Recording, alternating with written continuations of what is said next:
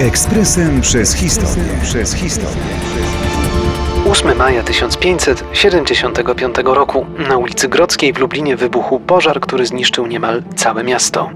Pożary to oprócz epidemii najczęstsza forma kataklizmu, jakie nawiedzała miasta. Towarzyszyły one wojnom, ale też wybuchały samoistnie bądź wywoływano je celowo. Lublin był trawiony przez pożary wielokrotnie, szczególnie w wieku XVII. Najgroźniejszym był jednak pożar z 7 na 8 maja 1575 roku, opisany szczegółowo przez Sebastiana Klonowica, lubelskiego pisarza Rady Miejskiej oraz Adama Przytyckiego, lubelskiego pisarza wójtowskiego. Dzięki nim możliwa jest jego rekonstrukcja. 8 maja każdego roku mieszkańcy Lublina hucznie obchodzili święto ku czci patrona kościoła dominikanów świętego Stanisława, biskupa i męczennika. Władze miejskie organizowały wówczas podniosłe uroczystości, na które przybywały tłumy mieszkańców z okolicznych wsi. Podobnie miało być w roku 1575. Do Lublina przybyło wielu gości, mieszkańcy zaś przygotowywali miasto do obchodów. Mężczyźni ustawiali stragany, kobiety piekły ciasta. Kiedy zmęczeni goście i domownicy zapadli w głęboki sen, po północy, pomiędzy godziną drugą a trzecią trzydzieści wybuchł ogień, który już wkrótce ogarnął całe miasto. Dym wydobywał się ze starego drewnianego domu. Stał on na rogu ulicy Grodzkiej naprzeciwko kościoła farnego świętego Michała, tuż przy kamienicy Adama Masłowskiego, lubelskiego kuśnierza.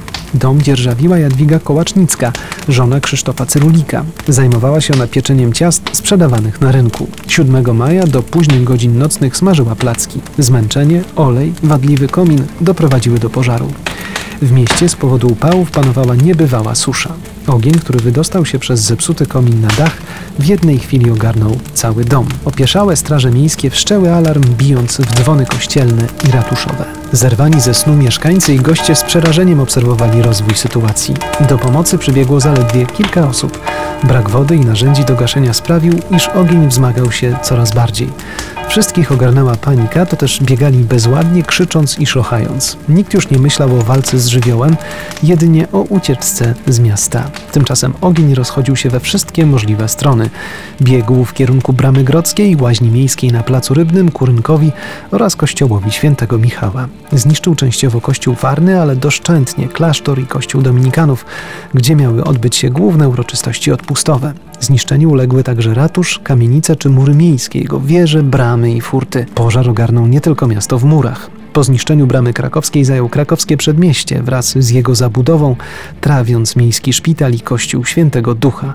Dotarł także aż za rogatki do kościoła Świętego Krzyża. Szczęśliwie ocalały kościoły Bernardynów i Brygidek. Przez całą tę noc rozlegał się głośny płacz ludzi i wrzaski zwierząt.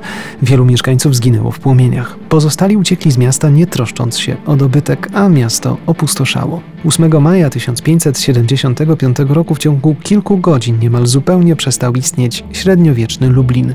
Po wielu latach odbudowy przez włoskich architektów powstało nowe, renesansowe już miasto. Ekspresem przez historię. Przez historię.